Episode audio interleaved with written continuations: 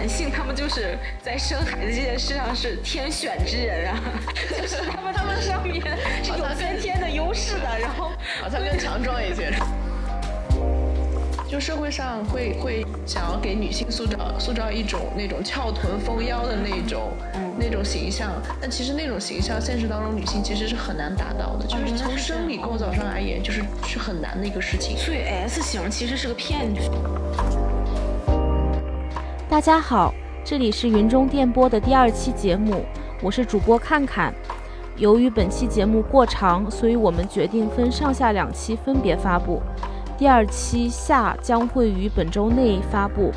嗯，开始之前，我们想提前跟大家预告一下，云中电波的小红书官号会开一个新的板块，名叫“主播最近在看什么”。在里面，我们会分享最近在读的书、在看的影视作品。如果我们分享的内容正好也是你想要了解的内容，欢迎大家随时告诉我们，我们会在节目里与大家展开聊聊。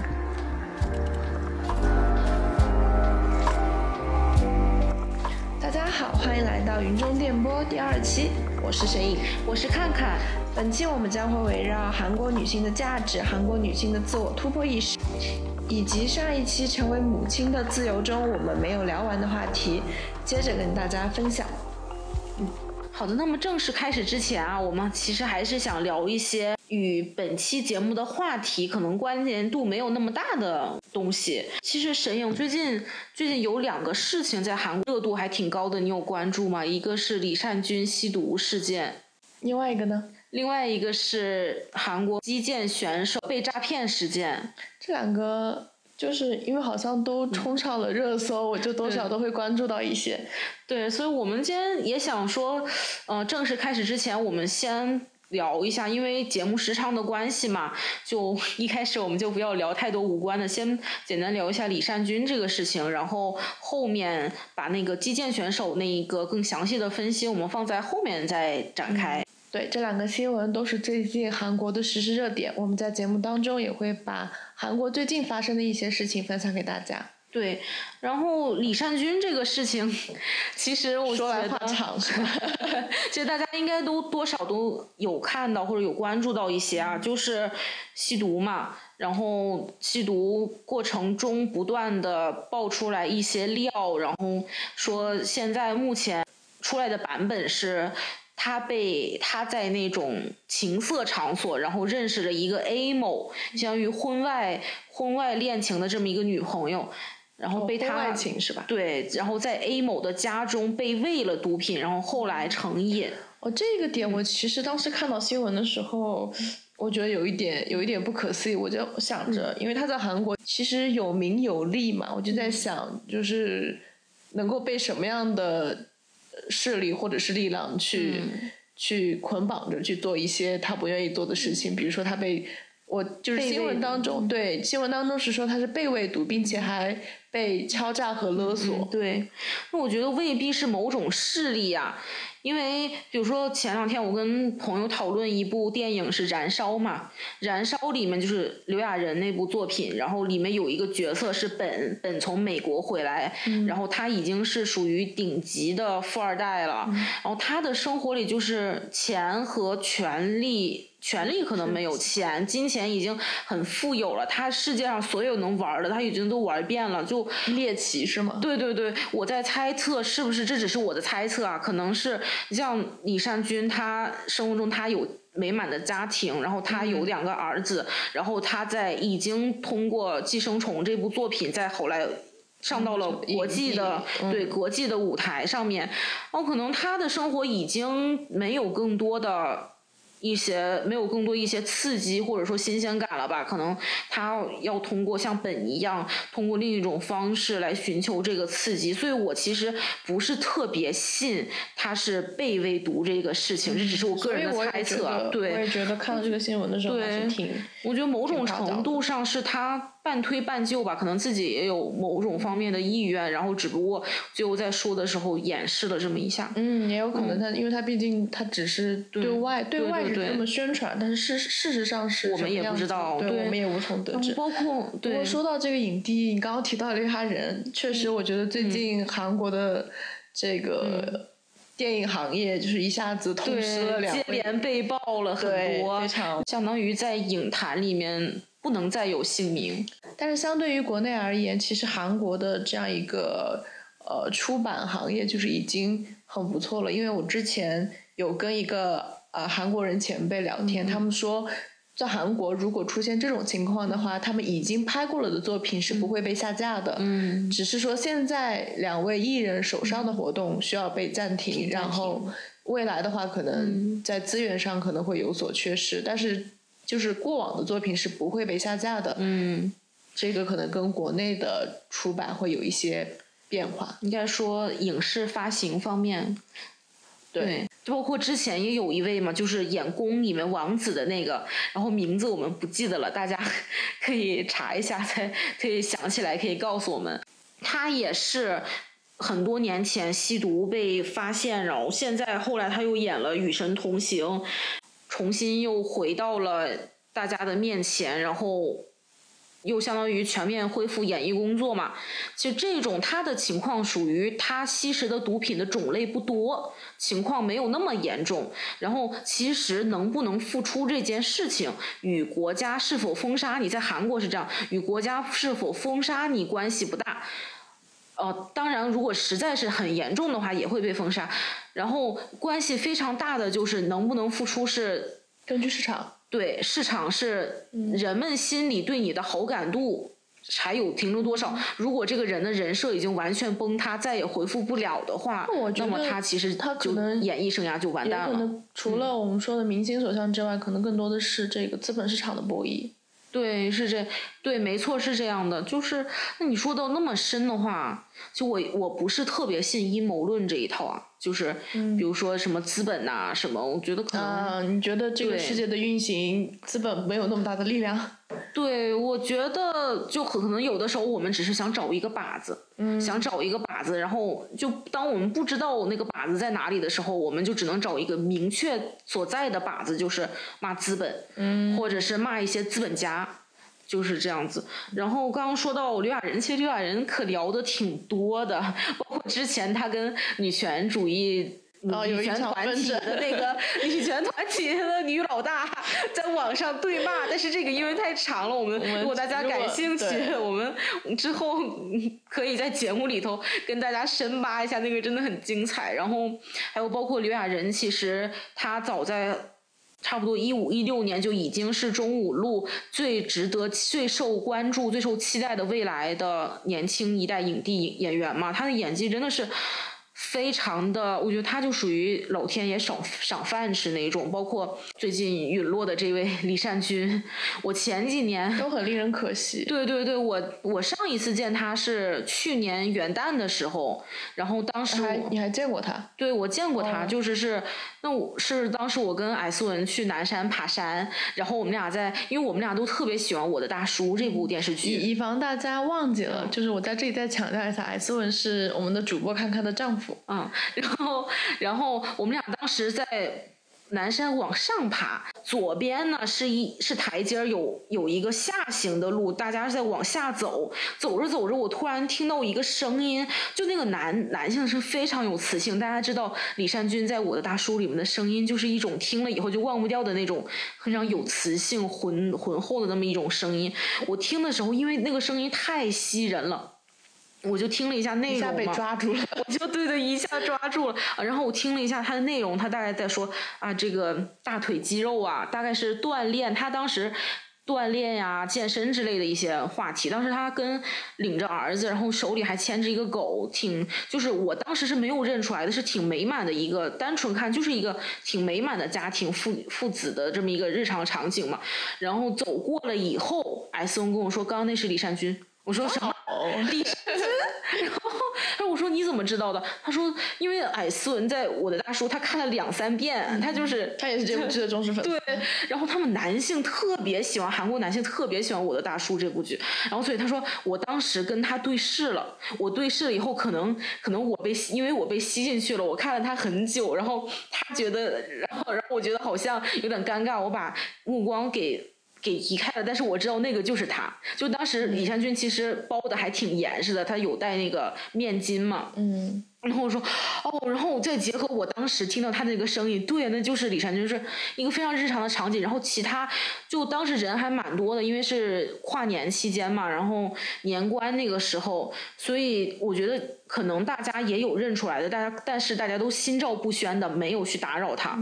韩国其实偶遇偶遇其实还对对对，偶遇的机会蛮多，因为首尔就这么小，而且就是艺人，对，因为他们艺人本身也很多，并且也没有什么太大的架子。他们的日常就是日常都是会出街的，对对对可能会戴个口罩或者干嘛一下。对对对，就是很日常场景。包括我上个周跟那个就我和沈影的一个共同朋友嘛，然后他也是做韩国文学这方面的。然后当时我们俩去一个书店打卡，嗯，然后在那个书店外面又遇到了一位，对，在门外喝咖啡的时候又遇到了一个，就是是一个主持人，嗯，但我们为了保持一点神秘啊，嗯，我们现在不不揭开这位主持人是谁，但是我可以给大家几个那个小提示，对关键词，然后大家可以猜一下，在评论区里面猜一下。首先，男性。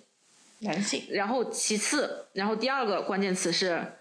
S 级，就是如果说刘在石、江虎东是 S 加级的 MC，嗯，那么就是我上周偶遇的这一位男 MC 是 A 男 MC，对啊，对男性，介于 A A 级到 S 级之间，这个分量其实也很重了。对这个对，然后其实这个到这儿范围还蛮大的嘛。然后第三个提示，圆的。就他有点胖，就是 他有点他有点胖，但是胖又不是说让，并不是说很油腻，让人觉得就是有一点抗拒感的那种。然后呢，再给大家他是谁？突然有点好奇。再给大家第四个提示，他目前的。就是还活跃在多档韩国综艺节目之中，他还没有还没有退退线，就是对对对对，大家对大家可以在 S 级里面挑一挑，挑一挑，选一选，看看到底是哪位啊？闲聊聊了这么久啊，我们现在还是正式导入一下今天要聊的话题。我们今天话题依然是围绕我最近翻译出版的这本《成为母亲的自由》，也就是十八位丁克女性的。故事的这本书，然后聊一下女性价值、女性的突破，尤其是我们会结合一些我们我和沈影最近看过的一些书，包括呃日本的也好，上野千鹤子的书啊，然后韩国的也好，张康明的走出韩国呀，一些小说什么的，来聊一聊这个话题。事实上，《母亲》这本书它刻画了十八个女性角色，然后我们在这些十八个女性角色的身上，我们看到了女性的自我意识和女性的价值取向。在过去的社会里面，女性的价值其实对它的定义非常的单一，女性的价值是由这个生物学的功能，也就是我们通常就是大白话来说就是。女性所做出的子女的生育和养育所决定的，嗯，这是一种非常传统的一个观念。然后在传统的社会里面，不断的去进行再生产。这种再生产，它一方面就是把孩子的成长等同于女性自身的幸福，就是把女性固定成为家庭母亲的这个角色，向女性灌输一种这种母性至上的这种意识形态。然后另一方面。又通过谈论和宣传，一直不断的去美化、赞扬母性，从而去引导和规范女性的语言和行为。在过去的这样的一种社会氛围下，女性她只能通过成为母亲，也就是发挥母性，她才能够得到这个自身存在的意义和认可，她才能够成功的去融入社会。去成为符合社会标准判断的这样一个母亲，所以在过去，女性她是一直会对孩子去进行单方面的献身跟奉献，然后去抑制和删除个人的欲望也好啊，需求也好啊，或者说她的这个想法，在把这个为孩子付出一切等同于女性人生价值的实现和获得幸福的路径。在这样的一个机制下面，女性她就逐渐被母性所象征的一些价值所欺骗，然后把自己的劳动，甚至于人生的主导权，拱手让给了整个社会，或者说整个孩子。或者说男性。嗯，你刚刚说的有一点我特别能认同，也是我自己生活中的感受啊，就是我们可能都经历过，就是小的时候可能父亲在对我们的教育上面参与度不是很高，然后但是呢，父亲因为更多的参与是母亲在，就是不管是家庭教育也好，或者是生活上教育也好。然后我小的时候有点调皮那种，到高中还是经常犯错。然后回家有一，我爸也属于不太回家。有一次他回家，就是他觉得他对我不是很满意，然后他就说，他就对我妈说：“你看你，你看你把孩子教成这样，你为什么没有好好管教他？”然后当时就好像在这个看管和和教育孩子的这个。这条道路上，对他逃票了，他像是每每隐身了。对，就他会，甚至他会怪罪母亲没有教好，甚至于说，就是一碰到什么麻烦事儿，他就会对孩子说：“哎，你找你妈妈呀。”对对对，就这这就是传统的。所以，其实我父亲在就是对我的教育这方面，他也不是说完全疏忽。他像比如大部分家庭。开家长会都是妈妈去开家长会嘛，但是我们家是我爸，就是我的任何一场家长会，我爸从来没有缺席过，然后就是从小也对我特别上心，但是慢慢的就是转变了嘛，然后但是最近我发现，然后你刚刚说到女性价值的转变这块儿，最近我发现有很多那种父亲参与教育的那种视频，而且这种视频很受大家的欢迎，比如说我看过一个，我忘了，反正就是父亲教儿。儿子写作业，然后整天写作业 写作业，他儿子老犯 错，老写错字儿，然后他爸就特别生气，有时候都给气笑了。这种东西特别受欢迎，好像我觉得也是一种大家的，嗯，怎么说喜市场的，也也是市场的选择吧。大家会更喜欢，就说过去你们男性在教育上参与度低一点、少一点，然后但是现在就是你们。嗯，在参与的这件，就是你们更多的参与，会让我们觉得好像这个社会男女更平等一点。我不知道是否可以这么，是否可以这么讲。而且就是同样情况，可能比如说同样一个视频，女性教育孩子这个视频，大家就。不足为奇，因为大家都是一直这么做。但是这个时候突然有一个，突然有一个父亲出现，就是教育孩子，并且在这个过程当中，他受到了一定的挫折，就是会引起大家的共鸣，就是感觉哎呀，他很好，这个事情做的很好笑啊，他怎么笨手笨脚啊，就是这个样子。对，但是想一想，为什么育儿这件事就必须得是妈妈的事情呢？所以，我们刚刚说的，在传统这个家父长制社会里面的。对于母性价值的这样一个定义，在现在社会里面已经发生了很大的这样一个改变。对，其实，在《母亲》这本书里啊，我突然想到一个点，就他有抛出来。我刚刚问了一个问题：为什么育儿一定会是母亲的母母亲的事情？其实这个很有趣啊。在书里面，作者就写，因为因为就是母亲就是一个女性，当她怀孕之后，她的激素就会产生变化，她就会可能原先她不喜欢小孩，但是一旦怀孕了之后，她的母性激素、女性激素，尤其是母性的那方面激素会迅速的增多分泌，然后所以说最后连着脐带，跟她连着脐带的那一块肉，那个孩子生出来的时候，她天然的就会与对孩子有更多的责任感，但是。所以书里面作者就抛出了一个非常有趣的话题，就是说，如果男男性也可以生育，那么有你们就有几位女性就讨论，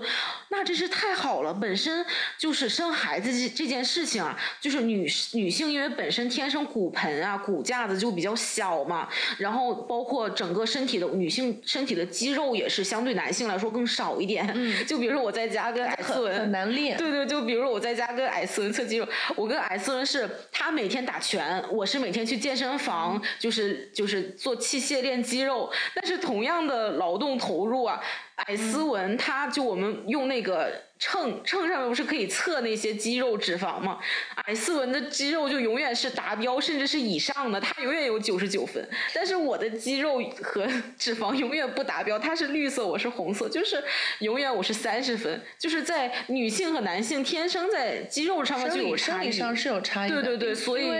这个是因为男性会分泌更多的睾酮素，就是因为因为我们的生殖器官不一样，男性的话会更多的分泌一些睾酮素，就是会长更多的肌。肉，而女性的话，就是她睾酮体内的睾酮素很会很少，所以她的脂肪含量就会多一些，并且就是她练肌肉其实也很难，很难练肌肉，并且很难把这个肌肉进行维持。嗯，这个是。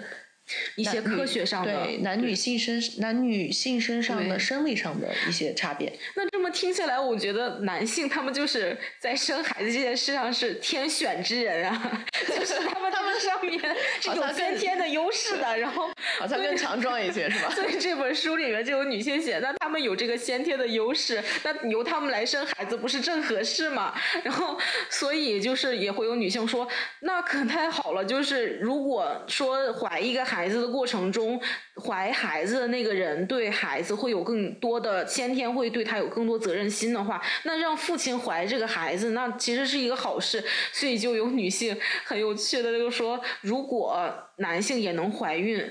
我会问他，我倒不至于跟他说你生吧，但我很想对他说，只要你不介意，就没什么理由不生，对吧？就是把男性对女性的那种 PUA 再反 PU 回去，对对对，反反 CPU 回去。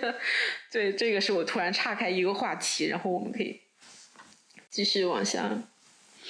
然后，其实说到这个地方，有一个很有意思的观点，就是刚包括刚刚也说，男女性他的生生理上的这个差异是不一样的。比如说，男女性会有更多的脂肪，更少的肌肉，包括他的骨盆，骨盆因为他的骨盆会会比较大，因为它是有有这个卵巢跟子宫在里面，所以女性她其实，呃，就是现实当中实际的女性，她的小腹的肉，就是她肚子上的肉其实会更多，比男性要多，因为她要保护卵巢。这个是由女性的这个生育功能所决定的，并且就是女性的臀部也没有男性的臀部那么翘，嗯，所以就是经常我们在就社会上会会他会想要给女性塑造塑造一种那种翘臀丰腰的那种那种形象，但其实那种形象现实当中女性其实是很难达到的，就是从生理构造上而言，就是是很难的一个事情。所以 S 型其实是个骗局，是吗？对，或者换句话说。对他一个第一个是他对女性身材的这个标准过于严苛了，第二个就是有没有想过这个 S 型的这个曲曲那个曲线到底是谁想要使女性达成这个？比如说，就举一个翘臀很明显的这个例子，就是女因为女性的其实臀部是不翘的，但是大家又以这种翘臀为为为这个美好身材的标准，这个标准到底是提谁提出来？这个其实可以想一下。我之前有看到过一种说法，就是说其实。喜欢翘臀是男人对于自己就是身材的一种迷恋，因为男性的臀部是比较比较翘的，所以他们想喜欢喜欢他们对于美的这个标准，其实是他们就是通过自恋幻化出来的，就是男性的这样一个身材形象，然后提出了这套标标准，然后再使这套标准想要把它适用到女性的身上。其实这个是从现实这个条件上来看，这个其实很难。就是我觉得这是女性所没有办法能达到的事情，它不符合我们说的一般常理。那我们所以说说一个歪理啊，不是说己所不欲勿施于人的。他们是我有你也要有，所以他们是想要同化女性，但是又想要把女性变成第二性，感觉这是中间是一个很矛盾复杂的一种心理。对我只是想就是强调，就是希望大家。尤其是女性，不要有太多的身材焦虑啊，或者是之类的。不过我确实最开始一开始就是看矮斯文臀比较翘嘛，所以男性的臀部，如果你观察的话，男性的臀部其实都要比女性要翘一些。所以我就很喜欢矮斯文嘛，因为那个翘臀我没有。然后我当时是觉得我没有，然后但是我真的头一次知道原来男性的臀天生是比较翘，所以我当时。只是我喜欢了一种我天生无法拥有的东西，所以可能现在对于美的标准也是这个样子形成的，嗯就是从骨骼、肌肉啊，或者是说生理构造上，男女性天生是会有一些差别的。原来是这样。嗯嗯，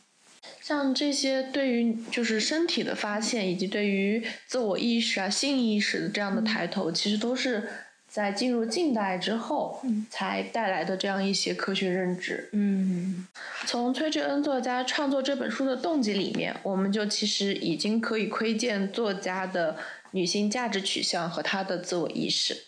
对，要说起崔智恩作家创作这本书的动机啊，其实有两个，因为崔智恩作家是一个文化记者嘛，他包括之前我在那个。我自己个人的小红书频道里面，他的一段采访里面有记录，他是因为早期喜欢神话组合，然后后来为了想要见到更多明星他们舞台背后的样子，所以他就。做了文化记者，然后主要是采做一些可能名人专访这样子。他是很擅长由一个社会现象或者是一本呃韩国文学啊，或者是一本外国文学啊，或者一些生活话题、近期的热门话题啊，来引入他每一章要写的内容，然后引入的过程中一些自己的想法结合。那个采访者的采访来构成每一个章节。那么这里我想要聊两个，他写聊两个动创作动机啊，一个是他创作整本书的动机，在这本书的序言里面也有写。然后他帮姐姐带孩子的时候，就是他发现了他的侄子，对对侄子。然后他发现姐姐非常这个整个过程非常的辛苦，但是他的姐姐有一天有一天跟他说。你要是也生个孩子就好了。然后包括崔真作家后来自己在采访，就播客的采访里面，他也。提到说，他明知我是一个不适合养孩子的人，他依然会提出这个要求。所以，因为受到了这句话的冲击，所以他决定专门写一本书来采访。这个的话，来聊聊。嗯，就是通过这样的一个动机的话，我觉得首先，比如说他姐姐其实是有一种童话意识的，比如说社会上的女性都这么做，我也这么做了，我希望你也可以像我一样这么做，是那样的，对对吧？还有一个就是其实。呃，其实崔真真作家他就是他不想生孩子，就是不培养孩子，但这并不意味着他不喜欢孩子。他也从他的侄子身上就是发现了很多侄子很可爱的点。对，不生孩子或者说嗯不想去培养孩子，并不意味着他不喜欢孩子，不喜欢孩子也不是一种性格缺陷，只是说。每个人会有每个人的选择，没错。所以包括崔真恩作家啊，这本书可能我们现在简中版的这本书封面是没有的。最开始韩国原版的那本书的封底啊，封底后面有一句话，就是说他引用了外国的一本呃论著里面的一句话，那句话就是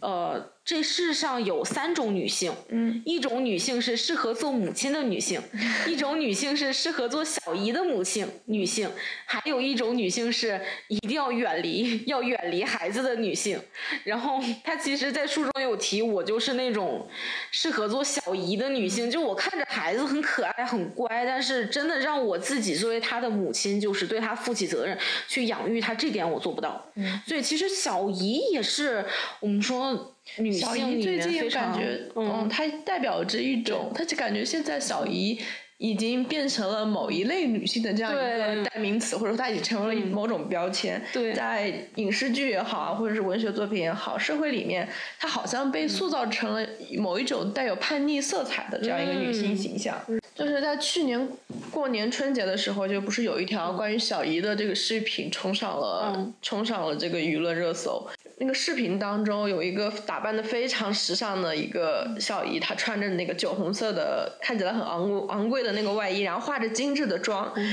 然后整个人都充满着气质。但是她的年年龄其实是有一定年龄的。然后她就是在手上，她手上在数钱，就是一叠的那个百元大钞，然后再给她的就是侄子侄女们、小辈们发那个发压岁钱，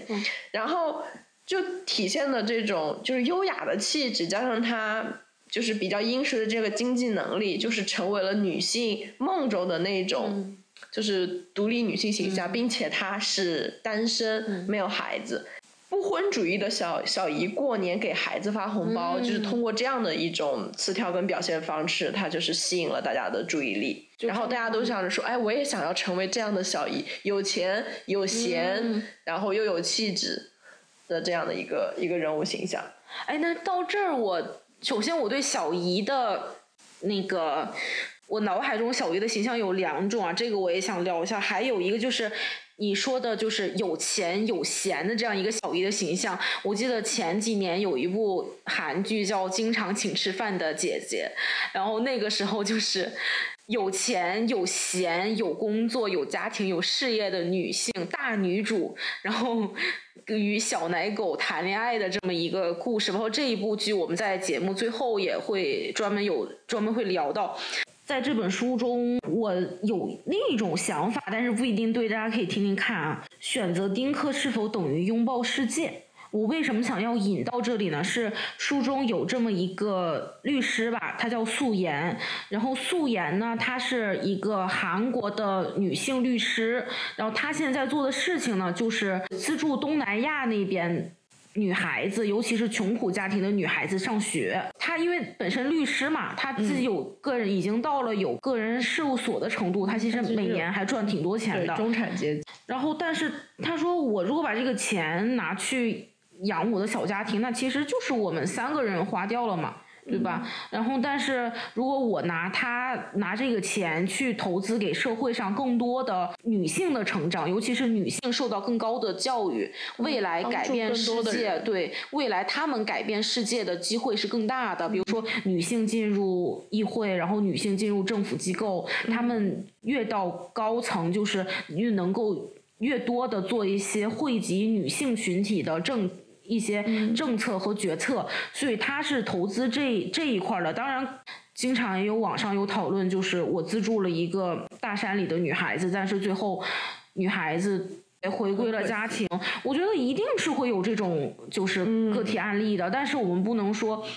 因为有这种个体案例，我们就选择不去做这件事情。我觉得他就是有大爱，他就是把，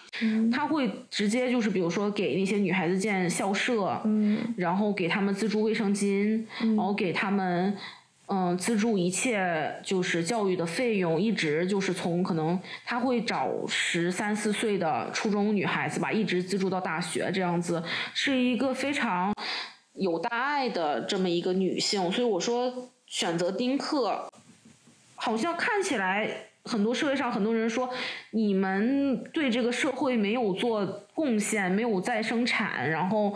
那么其实他们是在另一个方面开花结果呀，然后包括我身边也有非常多善良的女性，其实我特别看好，我特别看好，也特别欣赏现在的年轻人啊，九五后、零零后、零五后这样子。哎，我身边就有很多这样的朋友，比如说我知道有一个蓝油桶信箱，就是他是。嗯，跟大山里面的孩子，尤其是留守儿童写信，固定可能每隔一段时间，然后就跟他们写信。当时我那个朋友他非常善良，他说我做这件事情是因为我发现大山里的，就是他是参与者，他不是组织者。嗯，他说我发现山里的孩子，他们需要的比起经济帮助来讲，需要更多的是与人沟通，需要的是他人的。就是心灵的关照吧，关怀吧，所以我希望能够跟他们聊更多。然后我还有一个朋友，他是捐头发嘛，就是把自己的长发，把自己的长发剪掉，然后捐给需要的孩子们，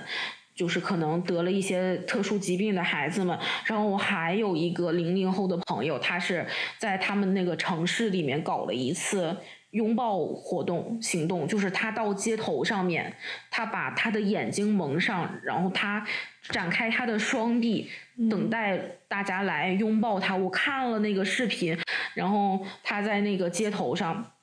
张开他的双臂，最开始，然后直接上面有一个小板儿写着那个就是。免费拥抱，我忘了写的什么了，反正就是就是告诉大家我行动，对对，告诉大家我在我在这里，我希望你们能来拥抱我，我也愿意拥抱你们。然后很多想建立人与人之间的一种温情连接。对对对，然后很多女孩子是最开始哦有点犹豫，但是最后大家都勇敢的上前与他拥抱，而且。我在，因为我那个朋友是我们现实中认识的嘛，然后就是很温暖的一个朋友，他我能看到他回回报对方的时候，两个人是深深的拥抱，然后会拍互相拍一拍啊，然后互相就是可能还会说几句鼓励的话呀，然后整个视频他分上下两集，然后剪出来发在朋友圈里，我当时看的时候真的很感动，就是我发现好像现在的女孩子，包括现在的年轻人，他们很多可能就。像很多可能在那些老一辈的人看，比如说韩国的那些군대们，那些老头子们，他们就会说说，有韩国有一个那个首尔库尔国际国首尔库尔那个游行嘛，每年都有，是少数群体嘛，LGBT 少数群体，大家就结婚不生孩子，然后有一个老头，就有一个采访里面那个老头就说。达拉芒心呀，达拉芒尔国呀，国家要要要亡了，对对，实在是太丢脸了，这样的行为，我们大我们大韩民国要亡啊，大概可能是那种感觉。但是我反而觉得那个是上一个时代的人理解，我觉得现在的年轻的孩子非常的厉害，他们他们可能以另外一种方式在建设这个对，以另外一个一种方式拥抱这个世界，对，让这个世界未来给。更多的女性也好，或者弱势群体也好，给他们更多平等的受教育的机会，给他们让更多的人不要去带着眼有色有色有色眼光去看待他们，或者单纯就像我那个街头抱抱的那个朋友一样，他就是想要把温暖传递给大家。所以我的个人观点就是觉得，丁克某种程度上是拥抱世界，但也可能。但也可能这个有点扯啊，就是我个人之见。我觉得就是当你选择，当然你选择丁克之后的路，你仍然是需要走的。有的人可能会选择拥抱世界，就比如说你我们刚刚提到的这个律师素颜，他就会他甘愿去做那个垫脚石，他想要为了女性事业、女性发展去做出一些无私的奉献。我觉得又有确实是有这样的人。但除此之外，也可能有有一些人，他选择丁克之后，他没有那么多的呃时间和金钱去足以支撑他去，就是进行更更多的对世界进行投资。对，但即使如此，我们也没有办法去否定每个人做出选择的权利。没错，就是比如说你提到有一些受了资助的女性，她可能念完大学之后就转头回去回归家庭。其实。我们大家都很了解的，在国内就是奋斗在女性教育事业一线的张桂梅老师，她就是之前有跟她的一个学生同，就是以以我们刚刚说的这样的方式冲上了新闻媒体，很多的人就指责她的学生就是受到了老师的资助，然后就是类似于有一种背叛的感觉吧？你怎么可以背叛这个老师，或者说你怎么可以背叛这项伟大的事业？但是我觉得。呃，一方面我不能，我不能说没有，我不能说我对此不感到惋惜，但我觉得他也可能会通过其他的方式去做，对这个世界做出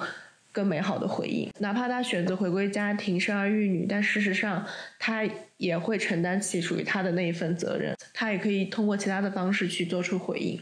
对，就像上野千鹤子在最近的新书《结婚有我》里面最开头写的嘛。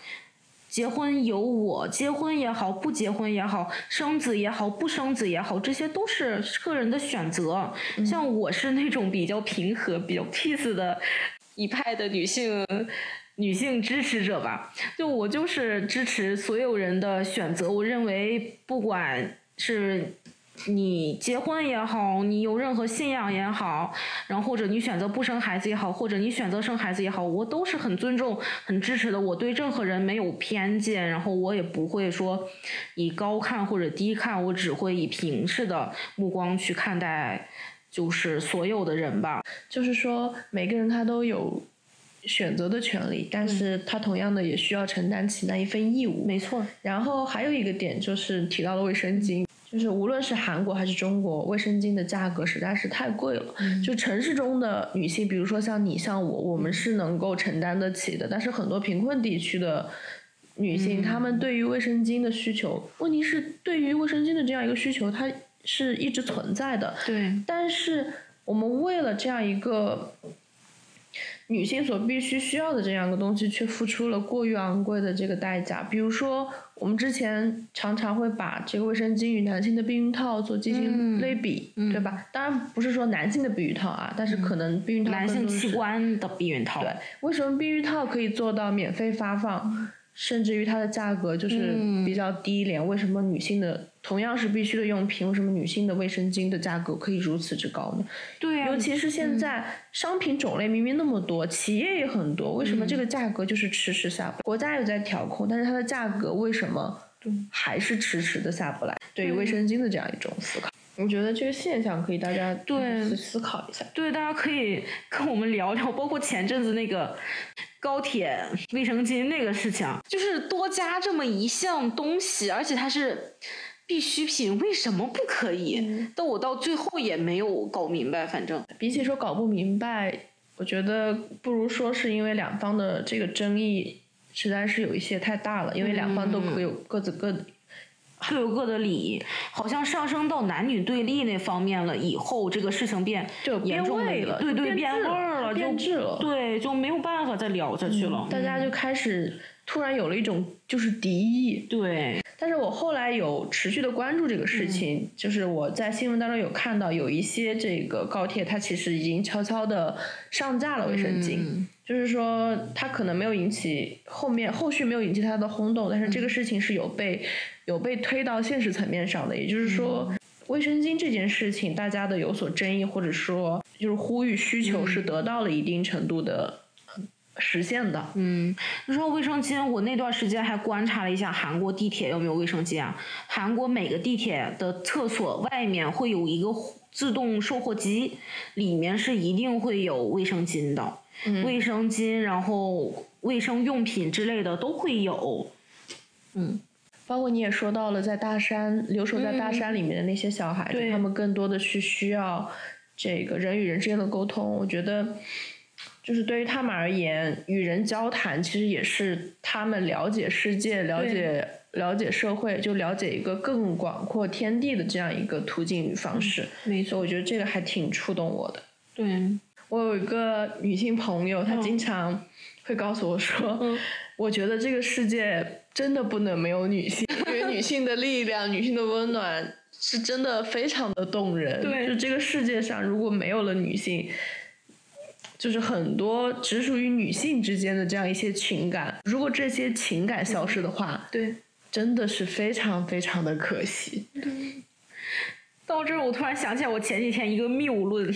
就有一天我在豆瓣上，我就说我们不能没有我们人类不能失去情感或者情绪，因为那些年，因为近几年其实很多书籍啊，包括社会上的引导向啊，也都都会说就是控制情绪啊这之类的。这之类的东西，然后但是我觉得，你比如说今年 Chat GPT 啊，包括一些新的人工智能对话型的人工智能，他们都已经发展的这么这么快了，而且很快就看能看到他们在很多行业，不管是绘画行业也好，或者直接我们翻译行业也好，在慢慢的替代我们人类做一些事情，可能有的时候甚至比我们做的更快更好。其实。就是甚至进入了一些公司，大家觉得他是一个没有情绪的打工人，是可以就是去替代打工人做很多事的。但是我觉得，我觉得我们能够战胜他们的一个很重要的东西就是情绪，嗯，就是因为情感的力量，对，就是因为他们没有情绪，所以他们做很多事情能够就是没有怨言的。就是一直，而且很迅速的做，但是我们人类正是因为有了情绪，这个世界才会变得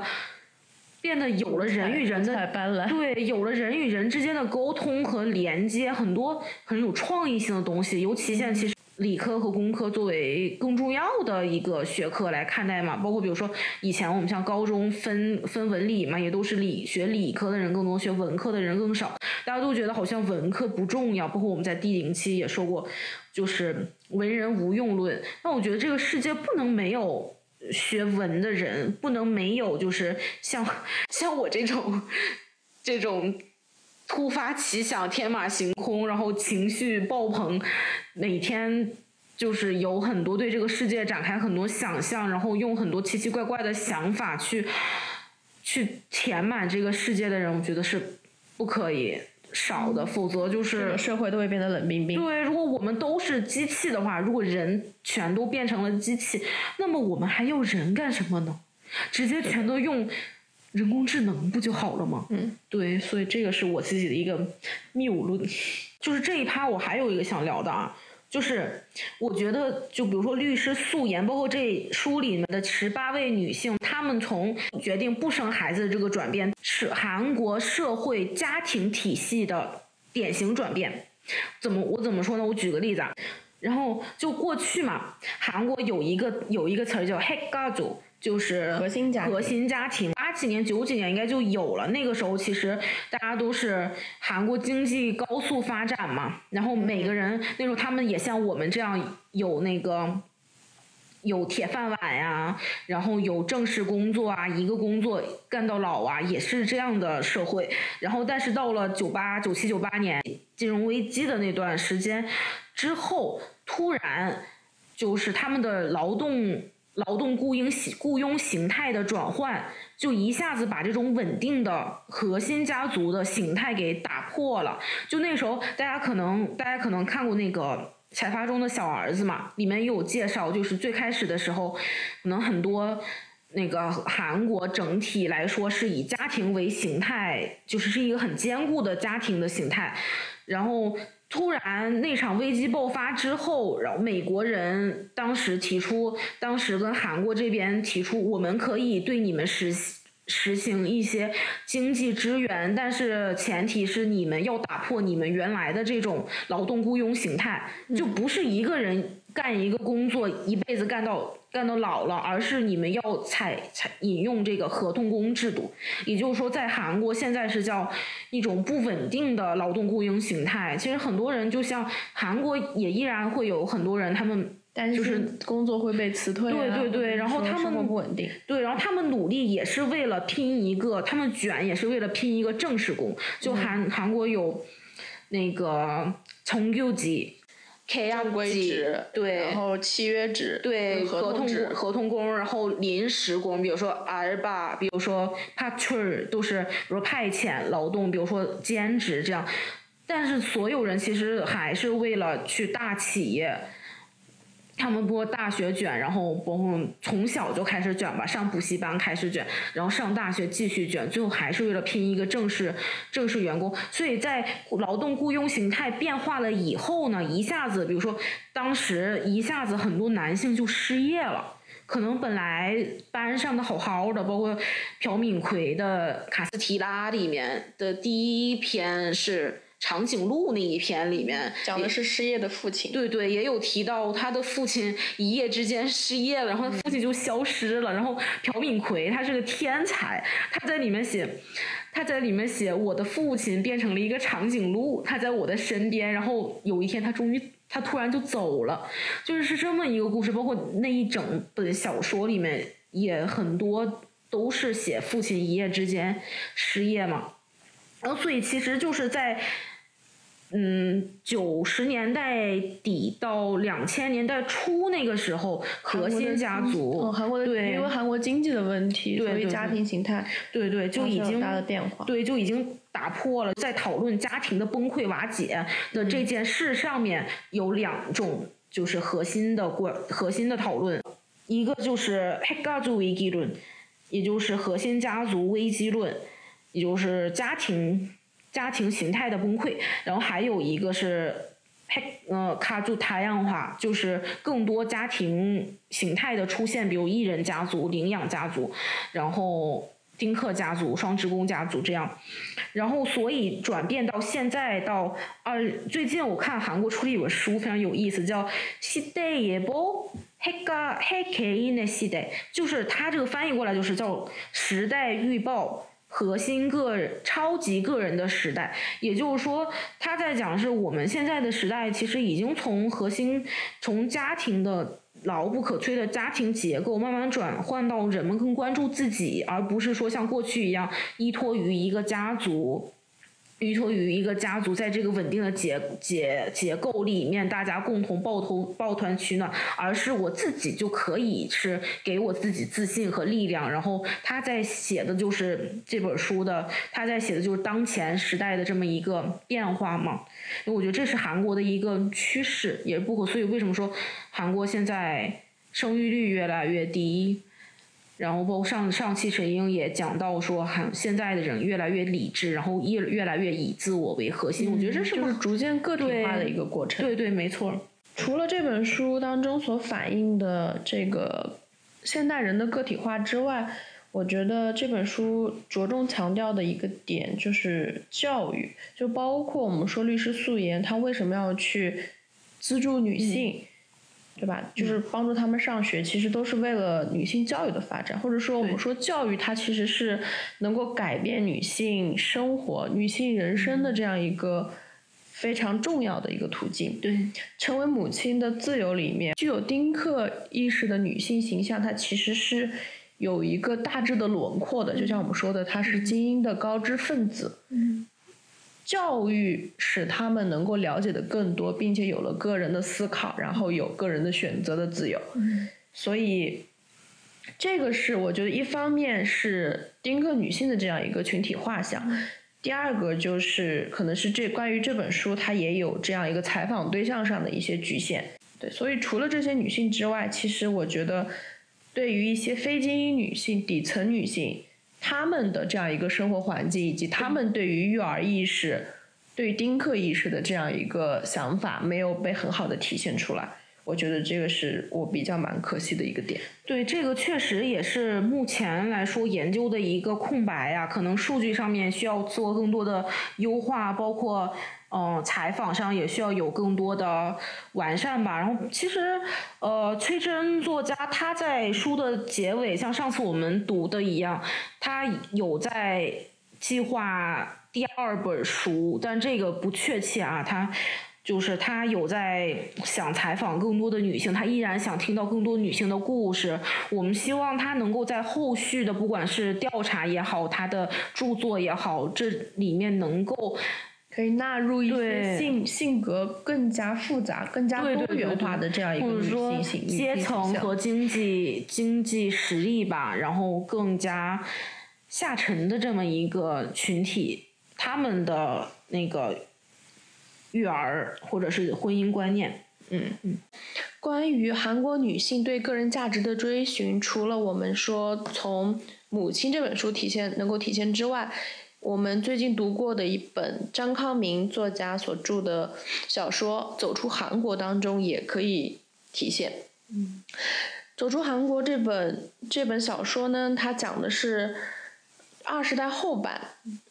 这样一个主人公叫做桂娜，然后她抛下了工作、家人、韩男朋友，就是为了寻找自己的幸福，然后从韩国走到澳大利亚。嗯。这个书名其实一开始叫做《我讨厌韩国》，它这个书名其实相当的大胆。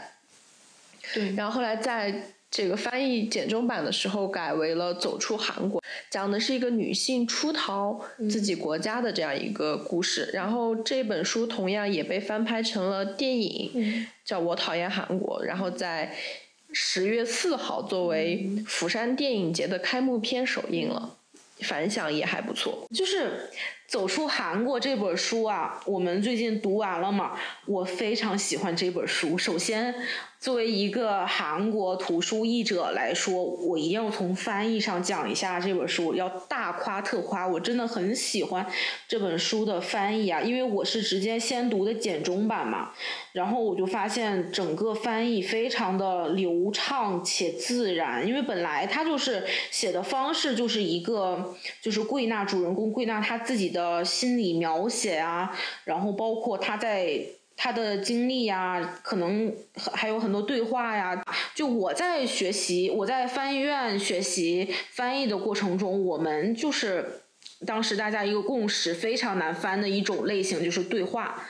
以及这种人物的心理描写。因为你对话，你看别看它短，但是要把一句话翻译成。真的就是像我们日常生活中在说的话，这个是非常难的，需要译者有非常深的感知力以及转述能力吧。然后，但是这里面就是。大家可以去读这本这本小说啊，整个就是翻译非常流畅，就是我看不出，如果不告诉我这是一本韩国文学的话，我可能看不出它是一个 外国文学，就因为很多我们知道很多翻译文本啊，就是有一点生硬，就是因为那个很多就是保留了。原先韩文里面的语序，我甚至有的时候读着读着中文都能 把韩文直接给翻出来，就是到了那种程度。但是那个学习翻译的过程中，大家经常会讨论，到底是要忠于原文呢，还是要追求一个可读性？这两个一直是有争议的，每个人的意见都不一样。但是我不是那种纯追求可读性的人，就本身我的。我的文字是追求流畅的嘛，但是我不是那种说洁癖到一点儿里面一点儿就是有点异化的语言不允许的，因为我是觉得在翻译的文字里面保留一点儿原先这个国家的语言的特色，那才能够证明这本书特色吧，它是它的异国特色，对它才能够反映出就是对方国家的这样一些文化上的特点。其次，然后翻译包括我，然后我就去查了一下翻译者嘛，译者叫王宁，然后看了一下他以前作品，比如说《魔女一》，然后包括闹闹腾腾的闹闹腾腾的蔚蓝小区金缕玲，金缕玲也是一个韩国非常算是少年青少年文学方面的一个非常典型的一个女性作家吧。算是整个，我觉得是一位非常好的译者。我的话，作为读者而言，我可能更加关心于小说的叙事内容。然后，这个女主人公桂娜的人生价值追寻，我觉得可以从工作、家庭、恋爱和生活上，就是能够反映出他的这样一个自我意识的抬头与实现。比如说，工作上，他就敢逃，他在韩国就是有工作。但是当这个工作并没有与他的这个想象相符合时，他觉得累，觉得疲惫，觉得没有办法在这么压抑的工作环境下工作时，他就会大胆的前往澳大利亚，他就做出了这样一个决定，就是他敢于突破自己的舒适区，以及熟悉的环境，甚至于国家。然后他要去重新学习语言，重新去找工作，离开这样一个熟悉的国度，前往一个完全陌生的地区。所以他这他的这一份决定，事实上反映了他个人的一种，就是敢于打破舒适圈的这样一个个人意识。当然，他的这个决定在家庭里面也受到了父母的极力劝阻，以及兄弟姐妹的不理解。但当他做出决定之后，他不会为别人而所动。她一定要坚定的推行自己的目标与想法，在恋爱上，她也是一个具有独立意识的女性，因为她在韩国当时其实已经有了一个稳定工作的记者男友，但是她在决定前往澳大利亚的时候，她的男友不想放弃她现在的这个工作，反而选择劝桂娜留下来，但是桂娜呢，她就斩断了这个这份感情。我要去寻找我的人生价值，所以她就大大胆的与男朋友分手，然后前往了异国他乡的道路。在澳大利亚的时候，她也交往了三任男友。第一任的话是他在一个餐馆打工认识的，但是因为两两个人的金钱观念以及生活观念不合，所以两人最后分开了。然后他又交往了一个高加索人。这个人他是对东方有一种幻想的一个男性形象，他选择桂娜并不是说他有多爱她，而是因为她是亚洲女性，他他觉得亚洲女性身上的某一种特质是他所想要去追寻的，所以他与桂娜就是谈恋爱，甚至说想要结婚。但是当桂娜清醒的认识到。这个男友并不是因为爱自己而选择跟自己在一起，而是说他只是为了追求自己身上的某一种幻想。之后，他也果断的选择了跟他分手。甚至于后来很好笑的是，她发现这个男朋友在甩，就是在跟自己分手之后，又很快的找到了另一名亚洲女朋友。嗯，然后后来桂娜又交往了一个印尼的一个男性。瑞奇是一个非常有钱的男性，但他却在澳大利亚，就是因为种族的问题受到了各种歧视。然后桂娜当时因为情感上的低落，她可能跟就是瑞奇进行抱团取暖，从而产生了情感上的交流。但是后来，这个瑞奇想要把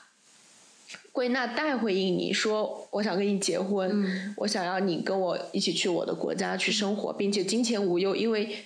瑞奇他本身其实是非常有钱的一个富家子弟，但是归纳在面临这个选项的时候，他虽然内心当中有犹豫，最后还是选择了留在澳大利亚。因为当时归纳从逃离韩国的理由，就是因为他的工作和生活，其实归根结底可能就是因为环境的贫穷。但是当她在遇到了可能能够解决自己的现实困境的这样一个选择时，她并没有非常盲目的去。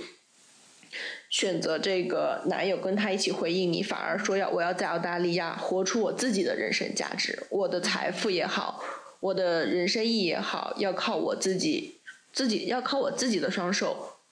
去实现，而不是说去依靠男性。那到这儿啊，我刚刚听下来，我有一个问题啊，那其实你看，比如说他恋爱方面。一开一开始，她是甩了韩国的男朋友，去到了澳大利亚，然后在澳大利亚，她又接连甩了这些男朋友。那其实相当于在个人成长方面，她其实是始终如一的一个，都是我我觉得这个人影响到了我个人的价值，他磨损了我的心智，那么我就甩掉。我我从听众的角度来问一个问题啊，就是你觉得这本书中？这个女主人公桂娜的角色，她从一开始到后面，她的转变，无论是尤其是爱情方面的转变，有什么呢？简而言之，当时她离开的动力其实是要大于外澳大利亚对她的吸引力的。在澳大利亚，她有了更多别样的经历，她尝试了更多的事情，这个时候她才逐渐去开拓自己的人生新的目标。所以你的意思就是说，一开始是她被动选择。但是到了澳大利亚以后，他在经历了个人的一些事情以后，他开始主动选择自己的人生。对他看到了某种可能性，以及自己可以掌握命运的那样的一种价值追寻的意识。嗯，对，我记得这本书就最开始的时候，他离开的时候，就是家人还是男朋友都很依依不舍，他心里还想有什么好哭的？我又是不，我又不是不回来了。但是可能可能那个时候他还抱着就是我只是去。转换一下心情，我去透透透气，我再回来，可能慢慢最后他爱上了那个地方，他发现了自己人生的价值嘛。然后另一方面，我突然想到，母亲这本书里面也有，就是。在韩国，我们是否会迎来想生孩子的那一天？其实他讨论的就是我们到底是不想生孩子，还是不想在韩国生孩子？对，其实归根结底，包括我们前面说了这么多，包括大家所了解到的，也是韩国确实是一个让人。让年轻人吧，可能觉得比觉得比较窒息的地方。我举一个走出韩国里面的例子吧。首先，张康明啊，我们简单介绍一下，他是一个韩国作韩国男性作家，他的小说。题材从大的方面讲是新劳动小说，八十年代是劳动小说，然后到了二零一零年左右吧，开始出现新劳动小说，包括我们上次提到的工作中的喜与悲，包括张康明他之前他写的一些小说，比如说目前还没有在国内出版的。阿尔巴辛加扎的伊就是裁掉实习生，都属于韩国新劳动小说。然后关于这个也是一个比较大的话题，所以我们之前这我们还是之后单开吧。包括走出韩国这里面，他也写到了一些劳动场景。就是我在读的时候啊。比如说有两个点我特别喜欢，就刚刚我们我我我这个人真的，我这个人真的很爱瞎扯，就是总是要先天马行空把我们的话题给扯到很远。我现在不得不强行把话题给扯回来。刚刚我就说到这里面，就韩国年轻人他们感到的那种窒息感，比如说他在这里面最开始离开韩国的时候，就坐飞机在那个坐在机场嘛。然后他感觉到自己来月经了，就黏黏的。他去卫生间去看，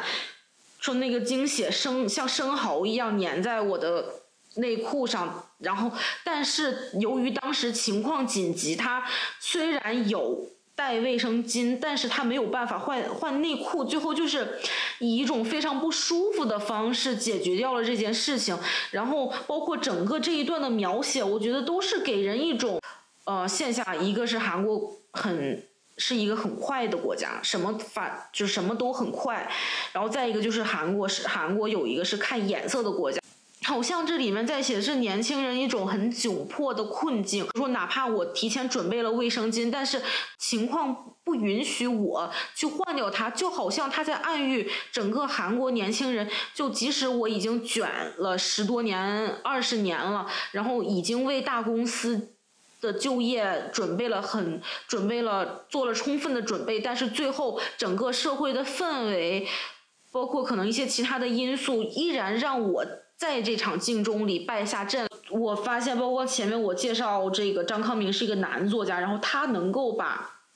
就是卫生巾一个女性的心理，包括卫生巾的这一个情节写到这么出神入化，我有的时候感觉好像，因为我就是我们女性每个月都要来月经，可能多少都会经历一点的这种。这种事情把它写的非常的出神入化，我觉得他是非常厉害的，并且还能够通过月经事件折射到一个更大的社会层面。对，没错。然后还有一点啊，就是我读的时候觉得神了，绝对是神了。比如说他在里面提到桂娜每天要挤地铁，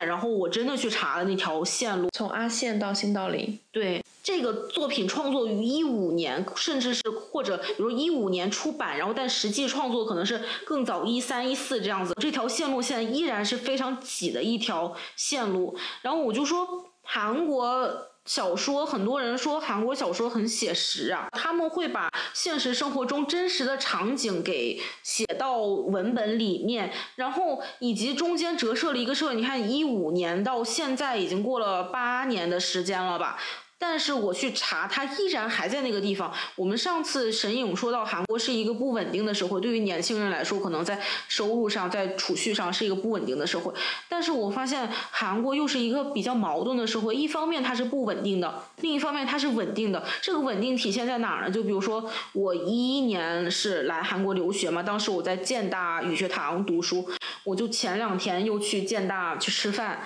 我发现那个后门跟我。十多年前看的那个样子一模一样，就是肯定店铺是已经变了的，但是后门的那条小窄街的给我的感觉是一模一样的，包括建大前门的呃紫阳洞啊、华阳洞啊，也还是老样子。然后我还问了艾斯文，我说现在的首尔跟你小时候是一样的吗？他说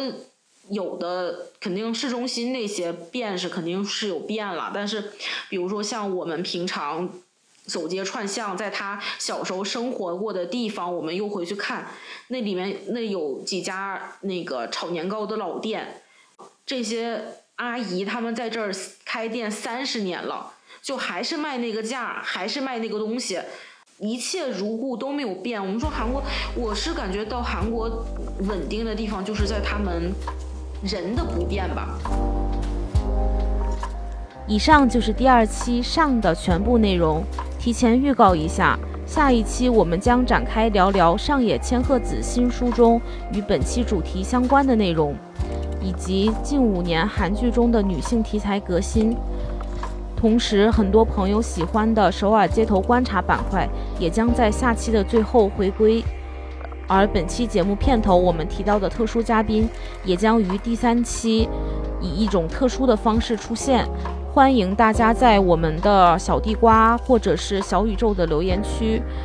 猜一下，到底这位嘉宾是谁呢？好的，我是看看，谢谢大家。